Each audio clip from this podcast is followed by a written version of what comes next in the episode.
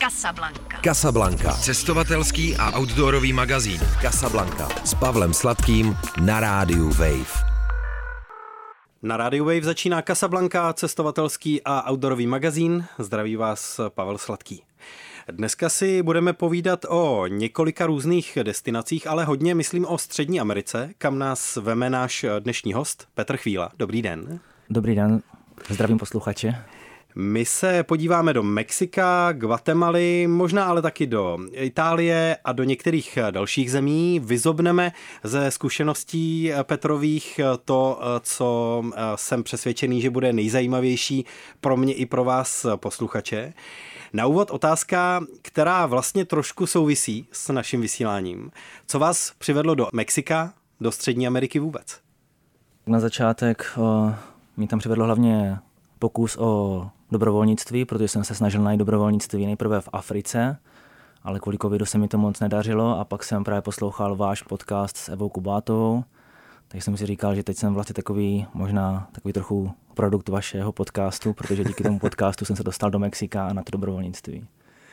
A jaký dobrovolnický projekt jste si vybral, nebo jak to celé vlastně bylo? Tak v podstatě jsem, jsem Evu Kubátovou kontaktoval, protože ona tam žije, zkusil jsem štěstí. Uh, ptal jsem se jí vlastně přes mail, jestli někoho nezná, kdo právě třeba má nějakou uh, neziskovou organizaci. A ta právě s okolností znala jednu holčinu, tak mě s ní propojila a já jsem vlastně potom za pár týdnů cestoval do Mexika a tou prací vlastně bylo, že jsem pro ně fotil a natáčel videa. A záměr byl takový, jako koncentrovat práci třeba do, nevím, jednoho měsíce a pak si nechat volno na cestování, nebo to nějak sprolínat. Lidi to dělají různě, tak jaký byl váš plán? A, tak ten plán, on se vlastně hodně měnil, protože ta vlastně jako moje šéfová z toho dobrovolnictví toho měla taky docela hodně, takže jsme se snažili najít jakoby, mm, nějaké souznění, jak nám to bude jako nejvíce pasovat. A na začátku jsem samozřejmě chtěl pracovat a pak trochu cestovat, že když už tam jako poletím, ať z toho Mexika taky jako něco vidím. Ale nakonec se to vyvinulo, že jsem vlastně dvě třetiny pobytu, takže dva měsíce jsem jako cestoval a měsíc jsem potom pracoval. A ve které části Mexika to bylo? A co to bylo konkrétně teda za práci té neziskovky? O, tak bylo to v Mexico City, takže vlastně v hlavním městě. První jsem se na to jako díval docela jako skepticky, protože jsem si říkal, jako, že by bylo ideální, jsem se tak jako někdy viděl někde prostě na venkově nebo nějaká prostě mm, nějaká venkovská oblast, možná prales džungle, něco takového, než prostě velkoměsto. Já sám jsem jako z malé vesnice, takže jsem si říkal, že to úplně není pro mě, ale nakonec jsem si říkal, tak prostě tohle mi přišlo jako do cesty, tak to prostě vezmu.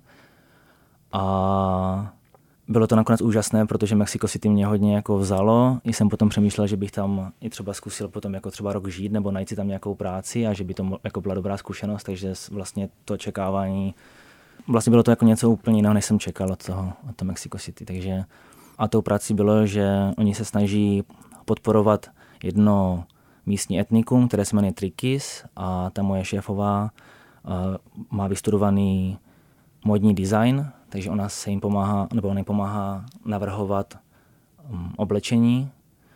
Oni se snaží nějak jakoby updateovat nebo modernizovat ty tradiční vzory, aby to bylo jako komerčně prodejně schopné a zároveň to v sobě nechávalo nějakou stopu těch indiánských tradic nebo něco takového. Jo? Přesně tak, oni vlastně vyrábí oblečení, ale to oblečení jako prodávají v podstatě jenom na ulici, na svých stáncích a nejde to nějak um, moc jako na odbyt, jako třeba jeden ten kus toho oblečení může stát i jako 10 tisíc korun, takže, Aha. takže ona tím, že má vystudovaný ten jako módní design, tak se snaží jako navrhovat a prostě různé vzory toho oblečení a jak říkáte vy, jako nějaký update, které by vlastně šlo použít i jako pro moderní dobu, že by to nebylo takové jenom takový kroj v podstatě, který se vytáhne jako jednou za čas, ale že to můžou pak i jako mladí lidi nosit normálně po městě, protože vlastně, že to má takovou spojitost jako s jejich historií. Takže něco takového se snaží oni, a, nebo tohle se snaží dosáhnout a chtějí mít i jako web, mm, online shop, kde se to dá jako koupit i jako na dálku. Takže já jsem vlastně jim fotil ty kusy oblečení, aby to mohli potom dát na ten internet. Natáčel jsem videa a rozhovory s těmi triky s ženami.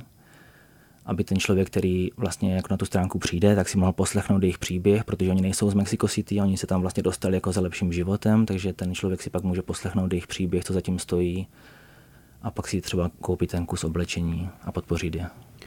A je to oblečení, zmiňujete ženy, tak je to jako čistě ženský biznis? Samotná ta výroba, prodej a takhle? Pokud vím, tak jo. Já jsem jako nespolupracoval jako s žádným mužem a muži se tam asi starají úplně o něco jiného, nebo možná ani nemají zájem o tu spolupráci, to by vám asi lépe řekla Eva Kubátová, ale já jsem se tam setkal v podstatě jenom s ženami, které, které prodávají vlastně v těch stáncích a které to vyrábí. A odvezl jste si nějaký kousek domů? Nebo to byla čistě práce a uh, domů se to netahá? a, tak jako nemám žádný kousek tohle jejich oděvu, ale byl jsem obdarován jako náramkem, takže to, takže to si vezu jako suvenýr přímo od a v, v podstatě té triky z ženy. Vy jste zmiňoval, že na začátku byl takový jako covidem zabržděný plán, že by ta dobrovolnická práce mohla být v Africe.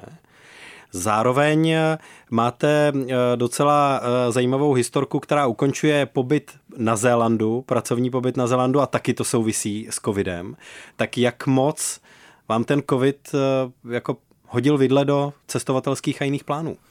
Tak do těch cestovatelských hodně, protože já jsem vlastně mm, trávil vlastně celý rok 2019 a část roku 2020 na Novém Zélandu. Když mi vypršelo výzum, tak jsem chtěl vlastně vydělané peníze v Ázii procestovat a v podstatě ve druhé zemi já jsem vlastně po Zelandu naštívil Singapur a potom Malajzii a v Malajzii mě ten covid v podstatě zastavil. Nechtělo jsem jít tam jet domů, já jsem furt doufal, že se to pak spraví, protože se říkalo, že bude lockdown na týden, pak znova na týden. Já jsem furt doufal, že se to jako spraví a že ten plán, který jsem měl, ještě dalších asi pět států projet, že, že se to povede, ale nakonec se to nepovedlo vůbec. Takže jsem potom z té Malajzie odjel vlastně domů v dubnu 2020. Takže to byl parádní malajský lockdown v nějakém hotelu? V hostelu v podstatě. Byl jsem tam první sám, protože všichni jako se nějak dostali domů a já jsem v té době byl nemocný, takže já jsem tam musel, jako, nebo musel, chtěl jsem tam spíš zůstat, nechtěl jsem cestovat, jako, když, když se cítím nemocný. Nemocný, ale ne covidem? To právě nevím, protože Aha. v nemocnici mě netestovali, tenkrát bylo ještě málo testů, ale já jsem měl docela dost příznaků související s covidem. A doktor mi teda říkal, že je to chřipka, ale vlastně tu chřipku jsem měl asi tři týdny. Takže si myslím, že to asi covid byl, ale nemám to nějak jako potvrzené. A bylo to docela takové jako náročné období, byl jsem chvilku na kapačkách, Aha. poprvé v životě, takže jsem z toho byl docela jako vystresovaný, jako, že co mi tam vůbec dávají, takže jsem, takže jsem hnedka volal jakoby do kamarádkám, co jsou tady v Česku lékárnice, fotil jsem jim ten pitlík, co mi tady dávají, tak dostal jsem potvrzení, že je to jako správná věc, že se nemusím bát. A pak jsem se teda postupně jako uzdravil, vylečil jsem se a pak jsem jako jeden, nebo vlastně jedním z těch mála letů, které v té době byly, tak jsem se dostal potom domů. Domů do Česka? Do Česka. Jo. Přílet byl vlastně do Německa, ale pak jsem se musel dopravit ještě do Česka. S policejní eskortou ovšem. Ano, ano. Tenkrát jsem vlastně člověk nemohl dostat nebo nemohl cestovat po příjezdu MHDčkem ani taxíkem, takže mě vlastně na hranici s Německem vyzvedla policie a až na Jižní Moravu mě vlastně odvezli to privátním autem nebo privátním spojem domů. Tomu se říká přivítání doma. Chlebem, solí nebo frgálem nebo policejní eskortou. Ano, bylo to velmi zajímavé. Co jsou nejvýraznější zážitky z Mexika jako takového? Vy jste říkal, že vás Mexico City nakonec hodně oslovilo. Čím nejvíc? Nějakým ruchem, masivností toho života nebo náturou Mexičanů čím? No, možná to může být i spojené s tím, že já jsem jako z malé vesnice, která má 550 obyvatel, takže potom jako život ve městě, které má zhruba 22 milionů, celá ta, celá ta aglomerace, tak je to veliký rozdíl a byl jsem k tomu jako docela skeptický, ale nakonec mě to docela pohltilo, protože to město asi tím, jak to tam jako žije vlastním životem a různá spleť energií a, a ruchu, také to město prostě poskytovalo jako hrozně moc hezkých věcí, jako od kultury, muzea, pak nádherné parky, výhledy na skyline, skyline města. O, prostě byl to jako celý velký zážitek a já jsem si tam prostě užíval. V tom městě taky jako dost toho, co vidět. I jako okolí je krásné, protože kolem jsou sopky a to město že leží v takové kotlině. Takže třeba hodinu z města máte Popocatépetl a další, další sopky a národní vlastně park Nevado de Toluca, Toluca, takže vlastně, když máte do toho města, můžete být za hodinu jako v nádherné přírodě. Takže si myslím, že to město toho jako docela hodně poskytuje, ačkoliv to tak nevypadá, protože každý si řekne 22 milionů, to bude hrůza. no a vy jste se na ty sopky vlastně docela zaměřil, nebo některé z nich v Mexiku, ale i potom třeba v Guatemala se staly eh, vašimi jako výraznými zážitky. Proč eh, zrovna sopky? A proč zrovna východy slunce na sopkách? Protože vám se to tak jako spojovalo dohromady, ne? To ano a ty sopky jako nevím proč. Asi je to tím, že jsou prostě majestátní a u nás je moc vlastně ani nemáme, nebo jsou, ale takové ty spící malé, že člověk ani neví, že to sopka je. Takže je to takový prvek v krajině, který asi člověka hnedka přitahuje. A já jsem to ani jako neplánoval nějak. Do té Guatemaly jsem se dostal, v podstatě jsem se rozhodl při cestování Mexikem, že naštívím Guatemalu, bylo to jako na 10 dnů, taková odbočka. A pár roků vlastně zpátky tam, tam kamarád cestoval a viděl jsem, že měl jako nádherný zážitek právě jako na sobce v Guatemala a jsem si říkal, já jsem teď v Chiapas, jako nedaleko hranic s Guatemalou, mohlo by to být jako, jako taky dobrý zážitek to zkusit. Takže jsem vyrazil, v té Guatemala jsem naštívil dvě sobky a byl to asi jeden z těch nejlepších zážitků, co jsem tam jako zažil. A jak říkáte vy, ten východ slunce, to je spojené s tím, že vlastně na jednu z těch sopek se jde vlastně na, vlastně na dva dny, takže spíte na sopce, konkrétně Akatenango, to je nečinný vulkán a vlastně z té sopky pozorujete vybuchující fuego. Ta vybuchuje každých 15 minut a to právě byl ten vlastně neskutečný zážitek. My jsme vlastně kempujete pod vrcholem, pak vlastně ráno se vstává, ve 4 hodiny ráno se vstává, jde se na vrchol na východ slunce a to, to byla naprosta euforie. Vlastně byla inverze zrovna, do toho ta sopka, kouř, láva, nádhera. Pro fotografa orgie. Ano, ano, bylo to, jako, bylo to pro mě, já jsem se tam jako vyřádil. A je to náročný ten výstup na ty sopky? Jsou od jako dvoutisícových výšek až po pětitisícové eh, ve Střední Americe, tak bylo to fyzicky náročná věc? Uh, musím jako říct, že nebylo, i když já třeba jako asi mám něco jako za sebou, nebo jako nejsem takový člověk, který jednou za rok někam jde, jako mám něco nachoděného, ale jako nebyl jsem v top formě, protože zrovna před výstupem teda na to Akatanango jsem měl průjem, takže mm-hmm. jsem to vlastně jako tři dny odkládal a pořád se to jako nějak nelepšilo, tak jsem si prostě řekl, že už tady nemůžu čekat a že jako stejně půjdu s tím průjmem. Takže jsem to prostě hecl a nahoru se šlo asi 6 hodin a nebylo to náročné vlastně. Jako zvládl jsem to v pořádku a měl jsem zrovna štěstí, že jsme byli malá skupinka, šel jsem já a čtyři holky, takže se nám ten, jako, ten průvodce, který s náma šel, takže se nám docela věnoval a jako s tím, že ten, ten organismus byl docela oslabený, protože jsem jako tři dny v podstatě nic jako nejedl, kromě nějakých suchárů a jablek. Ale a šlo to zvládnout. Suchary a jabka jsou mexická nebo guatemalská dieta na uh, potlačení eh, střevních potíží, jo? Přesně tak, jako měl jsem i jako nějaké léky, nějaké patáky jsem do sebe dával, ale jako nezabíral to. Až vlastně v ten den, kdy jsem se rozhodl, že půjdu, tak uh, to bylo v pořádku, nemusel jsem hledat žádný strom nebo nějaký keřík, kam si půjdu jako odskočit, prostě jsem to zvládl a celé ty dva dny jak proběhly bez problémů, takže jsem měl štěstí. Protože ve vrcholových pasážích té sopky už těch keříků moc není, nebo je? Ne, tam už není vlastně nic a tam by člověk asi neměl moc se jako kde schovat. Takže ten risk jako přinesl ovoce, protože, jak jsem říkal, bylo to v pořádku a nic, nic zlého jsem přihodil. Jak si tu sopku vlastně z hlediska nějakých těch vegetačních pásem mám představit? To začíná jako v bujné džungli, a pak to řídne a nahoře jsou nějaká tmavá pole z tvrdlé lávy bývalé nebo šutrů a tak? Ano, vlastně něco podobného. My jsme jako začínali v pásmu, kde ještě byly políčka, kde vlastně lidi pěstovali nějaké plodiny. Pak tam byl průchod džunglí, jako nádherné stromy, prostě obalené mechem, to se mi jako hodně líbilo. Pak jsme vyšli jako do takového vyššího pásma, kde už nebyly listnáči, ale jenom jehličnany a ty stromy samozřejmě trochu prořídly. A pak to poslední pásmo byla prostě taková, taková kleč a nahoře už jenom, jenom suť, vlastně stuhlá láva nebo popílek, prach, štěrk. Takže asi tak bych to popsal, že tam byly čtyři pásma.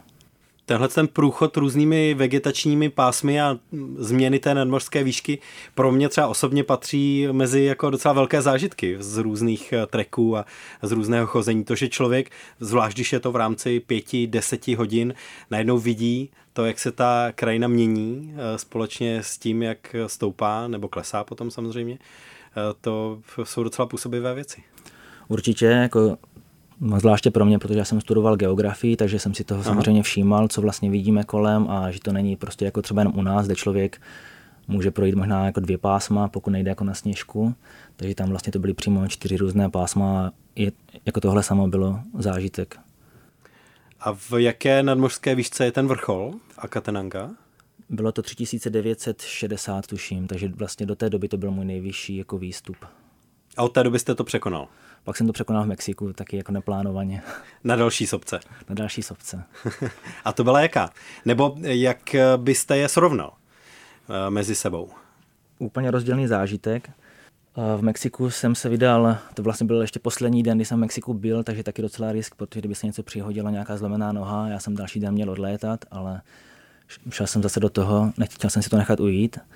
Eh, šel jsem na sopku Iztaccíhuatl, která je hnedka vedle Popocatépetlu, a ten vrchol je vlastně třetí nejvyšší vrchol Mexika, 5000 to má něco, teď nejsem přesně jistý. A tam my jsme se dostali do 4700 nebo 4600, tak, tak nějak to bylo. Takže jsem to vlastně překonal to, to Akatango o dost. A zážitek byl teda úplně jiný, protože tady už bylo hodně sněhu. My jsme se vlastně s mojí skupinou dostali, tohle byly asi jenom 4 hodiny trekování do místa, které se, které se nazývá refugio, taková chatka, kde případně jako někdo může i přenocovat. A tam jsme to vlastně otočili a šli zpátky dolů, protože nahoru už bylo potřeba cepíny, mačky a tak dále. Už to začínalo být jako nebezpečné. A dost toho jsme šli jako ve sněhu, což vlastně na tom Akatanangu nebylo. A tam odsud byl výhled na Popocatépetl, Tahle eh, sopka je jako známější nebo slavnější jenom proto, že je to pro Čechy trochu jazykolam, anebo má i v Mexiku nějaké speciální postavení Popocatépetl? V Česku si myslím, že je to právě tím, tím jazykolamem. No. A vlastně o té vedlejší sopce Iztaccíhuatl jako nikdo v podstatě neví. Já jsem taky to zjistil až v podstatě v Mexiku, že tam něco takového je. A v Mexiku jsou tyhle dvě sopky opředané legendami. V podstatě Popocatépetl je bojovník indiánský a Iztaccíhuatl byla princezna ten bojovník šel jako, byli zamilovaní, bojovník museli do války, jejich láska se nelíbila tatínkovi, takže té princezně řekl, že ten bojovník zahynul ve válce a ona se usoužila smutkem, on se pak vrátil z války a zjistil, že, že ona umřela, tak se tuším také zabil. Takže takový Julio a Romeo v podstatě jako v naší západní kultuře. Akorát proměnění eh, do podoby sopky. Ano, a pak vlastně po smrti vlastně bohové proměnili do těchto dvou sopek. Tak to jsme popsali dvě sopky. Vy jste byl ale třeba ještě taky na jedné, která je aktivní. Jak to konkrétně vypadá, nebo v čem byl nejvíc rozdíl? Jaké to bylo? A, tak ta, ta aktivní sopka, o které mluvíte, tak je Pakája, také v Guatemala. A já jsem tu aktivitu minul asi zhruba o týden. A také jsem se nějak jako z Instagramu dozvěděl, že tahle sopka je aktivní. Ona prej bývá aktivní jednou za, za rok zhruba, třeba na pět týdnů. Bývá to veliká, veliká atrakce i, i pro obyvatele Guatemaly, že se tam sjíždějí, aby to navštívili. Takže ta sopka vlastně se projevuje tím, že jako nevybuchuje většinou, ale má takový lávový proud. A k tomu je vlastně možné se dostat jako na pár metrů a jako udělat nádherné fotky, nebo i to za, je vlastně to sam, samotné zážitek, že stojíte vedle jako žnoucí lávy. A když já jsem se vlastně dostal k té pakáji, tak už to bylo zhruba těch pět dnů pozdě, kdy vlastně ta sopka už byla jako vyhaslá a my jsme tam chodili po, po těch zbytcích té, té lávy, vlastně zaschlá láva, stuhla. Jak, jako to byl taky zážitek, protože někomu se tam třeba roztekly podrážky, jako z jak to bylo ještě žhavé. Já jsem měl trochu strach, že se to může třeba někde, někde pod náma propadnout, protože to vlastně tak zajímavě chrastí, jak potom chodíte já bych čekal, že třeba někdy zatuhne ten povrch, udělá se nějaká krusta, že by mohl člověk prošlápnout do nějaké hlubší vrstvy, která bude ještě ne horká, ale minimálně teplá. No, no přesně tohle jsem se jako bál, že se tam můžeme vlastně tou krustou propadnout. Naštěstí se tak jako nestalo, ale i tak to byl, jak jsem říkal, byl zážitek a pak jsme si tam opekli vlastně marshmallow na, nad a, takovým stručkem lávy, který jsme tam našli, takže jsme už, už jako žádný velký proud neviděli, ale někdo tam objevil takový, jako mezi kamenama, takový struček žhavé lávy. To jste asi viděl na fotkách na Instagramu, takže nad tím jsme si opekli prostě marshmallow a byl to takový jako zajímavý zážitek. Dokonce američani si tam nesli i jako čokoládu a, a sušenky, protože oni to takhle jí i s těma sušenkama. Taková, taková tradice v Americe, takže někdo už byl připravený, že se to tam prostě opeče na tou lávou, takže ti už tam měli sušenky a, a čokoládu. Mě to úplně neláká, opečený marshmallow a to nemluvím o čokoládě nebo e, sušenkách. Tohle mi nějak e, k opekání nepasuje. No, jako naše tradice to není, ale my to, to, takhle jako mají. No. ale ochutnal jste opečený marshmallow, no? Jo, jo. Je. Jako bylo to, byl to takový příjemný a takové cukralátko no. na výšlapu. Jak to bylo s dopravou po Střední Americe? Jak moc jste využíval ty takzvané chicken busy? Ty chicken busy jsem využíval vlastně pořád, ale podle mě je tohle název hlavně pro Guatemalu, že se to ne, nepoužívá v Mexiku. Já jsem vlastně cestoval jenom autobusy, nikdy jsem si nepůjčil auto, takže vlastně to nejvíce low-costovou nebo nejméně nákladnou dopravou jsem se přepravoval. A chicken busy vlastně jsou specifické v té, v té Guatemala, kdy to jsou vlastně vyřazené americké autobusy, které všichni znají z těch amerických filmů, takové ty, takové ty žluté široké autobusy, kde jsou hnědé kožené sedačky. Tohle tam vlastně oni používají, často to vypadá jako takový cirkus na kolech, protože je to strašně jako zabarvené, má to prostě různé designové úpravy a někdy jsou zase jenom žluté.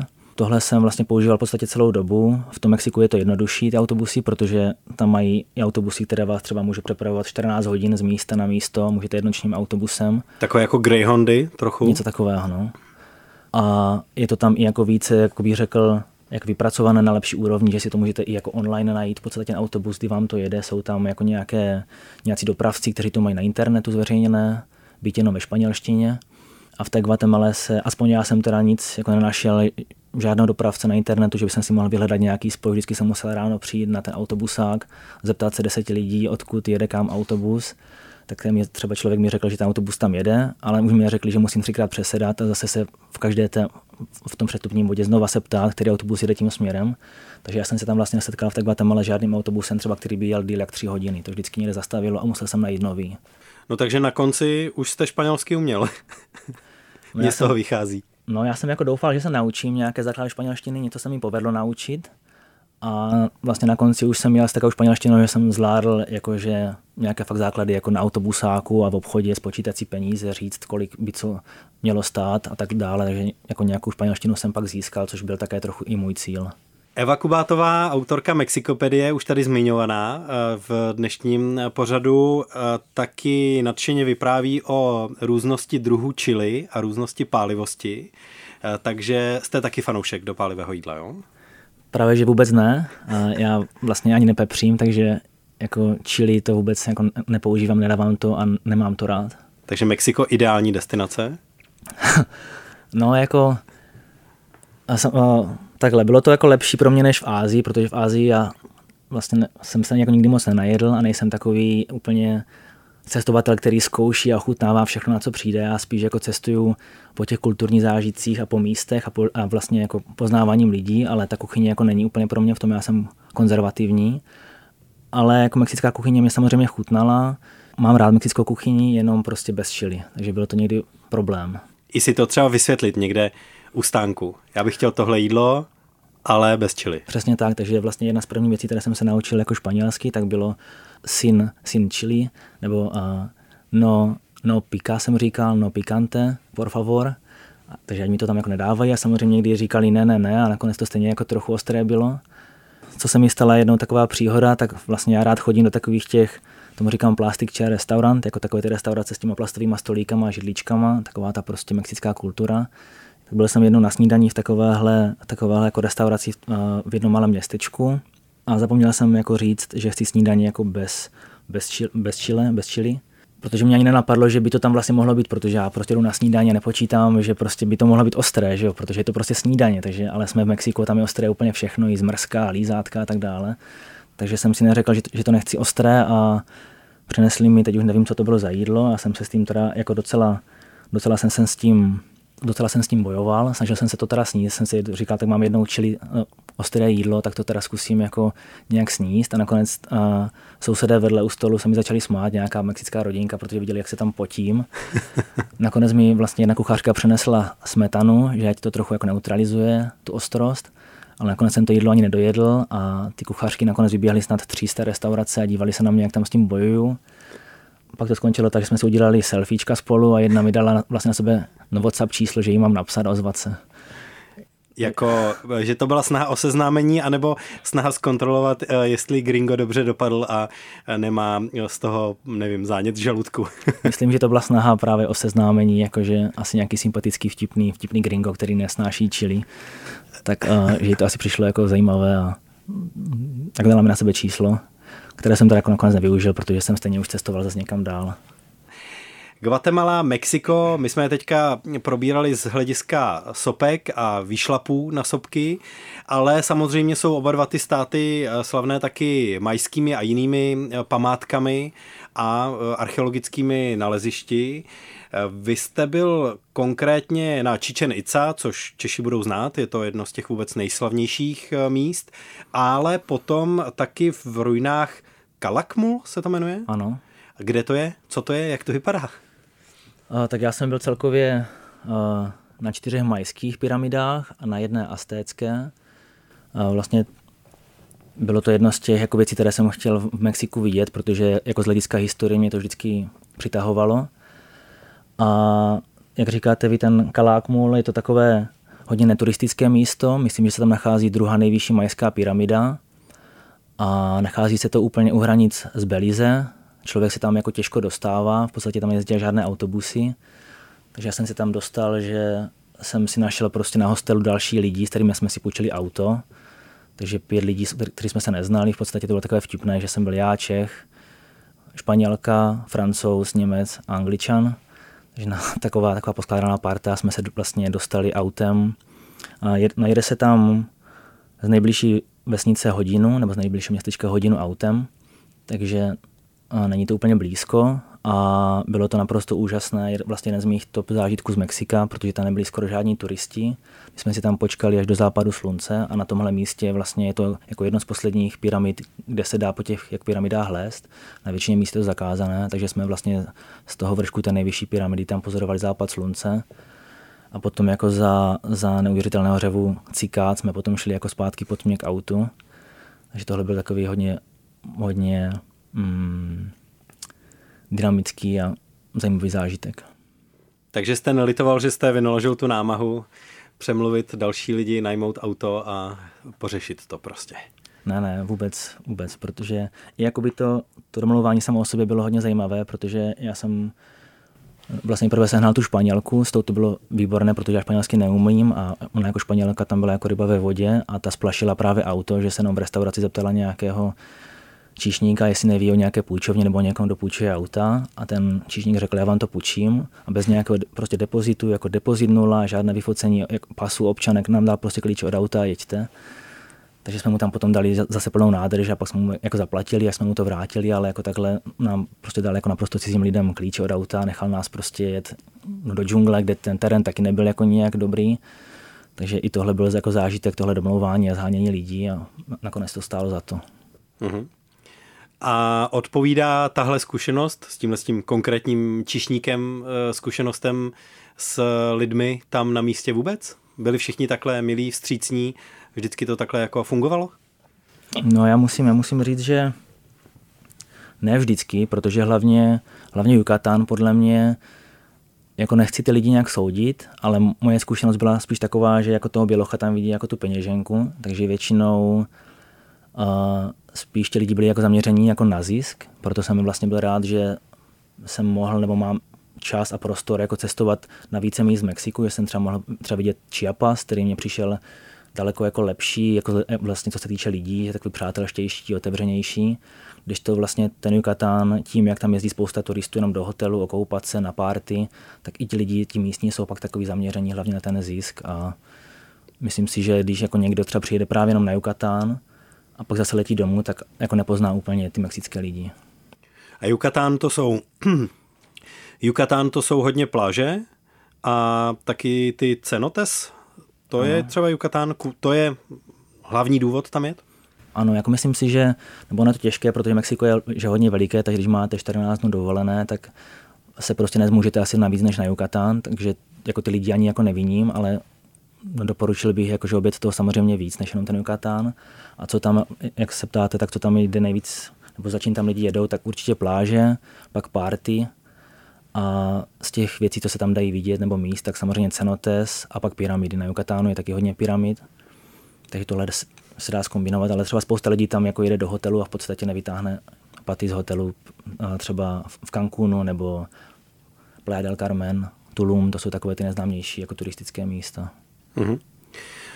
Jak byste nejčastěji trávil večery? A teď třeba jak v Mexico City, jako ve velkém městě, anebo i ty na cestě po Mexiku, kde to bylo různě tak asi po hostelech, tak tam si to asi víc dokážu představit, ale eh, třeba v těch větších městech, eh, kde jste byl víc dní, jak to vypadalo? Mm, musím říct, že jako různě, protože na těch hostelech jsem potkával hodně lidí, takže jsme třeba spolu chodili jako do restaurací nebo jako na pivo. Já jsem teda jako nezažil tam jako žádnou velkou párty, nebo na to úplně moc nejsem, jako mm-hmm. nějaké kluby nebo tak, ale spíš takové normální poklidné večery. Někdy jsem si prostě třídil svoje fotky, měl jsem tam sebou noťas a foťák, což bylo jako na jednu stranu a takové trochu nepříjemné to sebou jako tahat kvůli bezpečnosti a tak dále, ale někdy jsem prostě takhle jako relaxoval, že jsem si jako dělal svoje fotky a někdy to bylo prostě s lidma, někdy jsem se jenom šel projít, protože i jako večer toho člověk samozřejmě vidí více než přes den, že tam je více stánků, i takový ten noční jako život, ale vyloženě třeba kluby to asi nebylo úplně moje. Mm-hmm. O ten foťák jste potom někdy ale přišel, nebo ne? To je pravda. to je taky docela zajímavá historka, ale musím, si, musím jako říct, že už jako cestuju 10 let, letos je to 10 let, co jsem jako začal víc cestovat a je to vlastně první zkušenost s krádeží, takže nakonec jsem si říkal, i kdyby ho ten foťák jako přišel, tak je to vlastně ne, že na tom jsem pořád jako dobře, protože znám lidi, kterým se ztratilo jako hrůza věcí.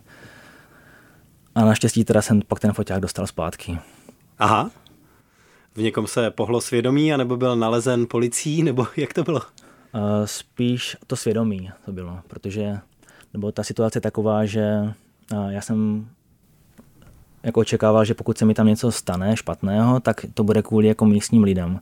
Takže jsem si dával spíš pozor prostě v autobuse, ať mi to ve spánku někdo něco nevezme, což se stává a tak dále. A ta, takhle, tahle situace je spojená vlastně s holkou z, a, z Kolumbie, která byla se mnou na hostelu a která mi ten foťák jakoby vzala ale pak se to v ní pohlo a vlastně na konci toho dne vlastně mi ho vrátila. Nechala mi ho někde v restauraci, nechtěla mě vidět, protože se asi bála, že se jí buď něco stane, nebo že tam přijdu s, s policií. A, takže nechala mi ho v, v, restauraci, kam jsem potom přišel, zeptal jsem se číšníka, že tady mám asi foťák, tak mi ho přinesl číšník a nepoškozený foťák se mi vrátil, takže jsem měl asi dost velké štěstí. Mm-hmm. Já jsem v různých variantách eh, tyhle historky o navrácení ukradených věcí tady v tomhle pořadu slyšel od hostů už.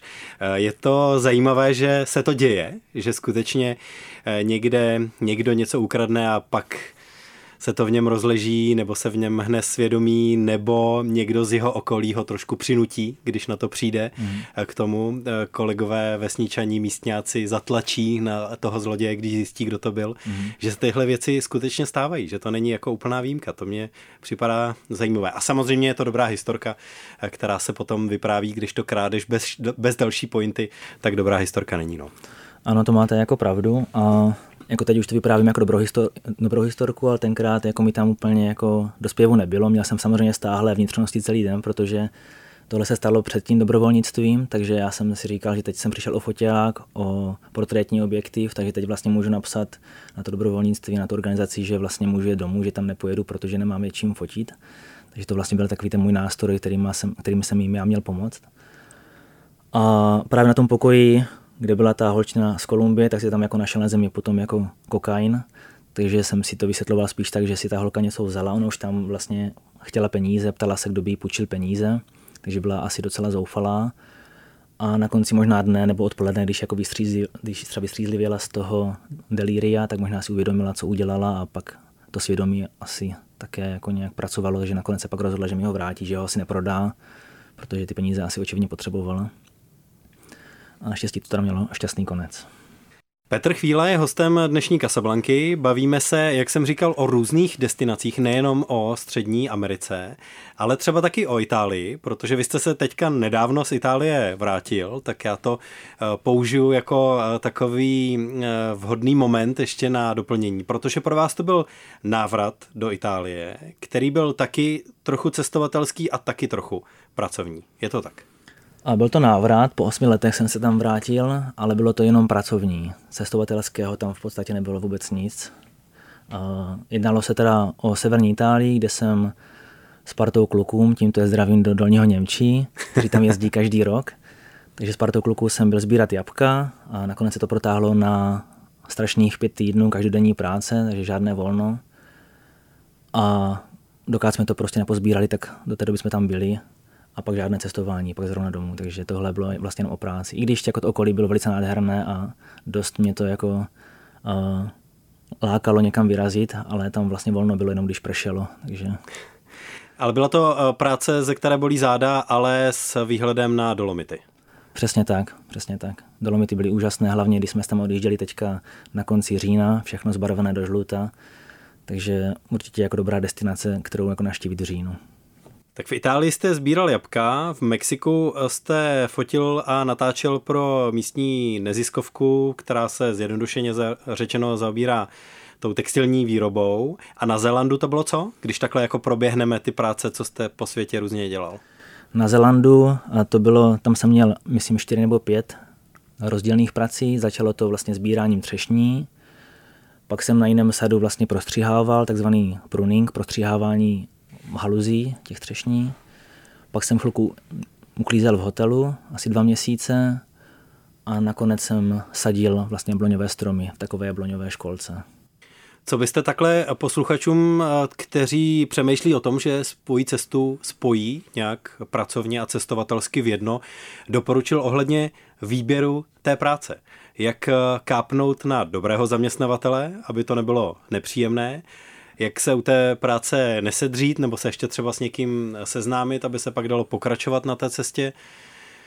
Máte nějakou zkušenost obecnější, která z tohohle všeho vyplývá? Tak to je asi docela velice těžká otázka. A myslím si, že to závisí na různých faktorech, i jako na státu, kde člověk zrovna, nebo kam se člověk chystá. Co bych tak doporučil, tak možná číst někdy jako recenze, zkusit si toho, zkusit si to zaměstnavatele třeba vyhledat víc asi nevím, co bych jakože komu poradil, protože těch, těch prací a možností, co, co ve světě dělat, je dneska strašná spousta, nebo aspoň před covidem byla strašná spousta a člověk se mohl fakt jako rozletět kamkoliv. Takže si myslím, že asi jednotná rada nějaká na to úplně není. A přímo na místě, když potom člověk eh, dorazí a zjistí, že to je třeba eh, tvrdá práce, tak jak si rozložit síly nebo jak eh, jednat s tím zaměstnavatelem, bránit svoje práva? Bylo někdy něco takového potřeba? Hmm, tak třeba na tom Zelandu jsem takovou zkušenost neměl, ale třeba na tom Zelandu je to úplně specifické, protože tam člověk najde práci, jako, nebo já jsem nahrál práci díl než dva dny, takže když se vám jako někde nelíbí, můžete skončit a najít si jako v podstatě okamžitě novou práci ale jako někdy je to vykoupené, samozřejmě je to dřína a pak je to vykoupené těmi penězi, takže mm, třeba na tom Zelandu to bylo hlavně o, o sběru ovoce, tam to dělá naprostá většina lidí, ale zase no opět se tam dá jako hezky vydělat. Pokud je člověk rychlý, tam to i často bývá, že čím rychleji sbíráte, tím máte více peněz, takže kdo je šikovný a rychlý, může si vydělat, ale zase ho to stojí pak jako nějakou bolest. Díky moc za návštěvu tady ve studiu Radio Wave. Hostem Casablanky byl dneska Petr Chvíla. Díky. Já také moc děkuji a doufám, že z toho posluchači něco měli. A že se zase někdo vydá v dalších stopách eh, a eh, bude Casablanca generovat příhody posluchačů, kteří se sem potom někdy zase takhle vrátí. To by bylo vlastně naprosto ideální, kdyby to z někoho inspirovalo a poslalo to někoho do světa. Tak jo, díky. Mějte se tak dobře. Moc, tak moc děkuji, naslanou. Casablanca. Casablanca. Cestovatelský a outdoorový magazín. V džungli, v poušti, uprostřed oceánu. Poslouchej Casablanku jako podcast. Kdykoliv a kdekoliv. Více na wave.cz lomeno podcasty.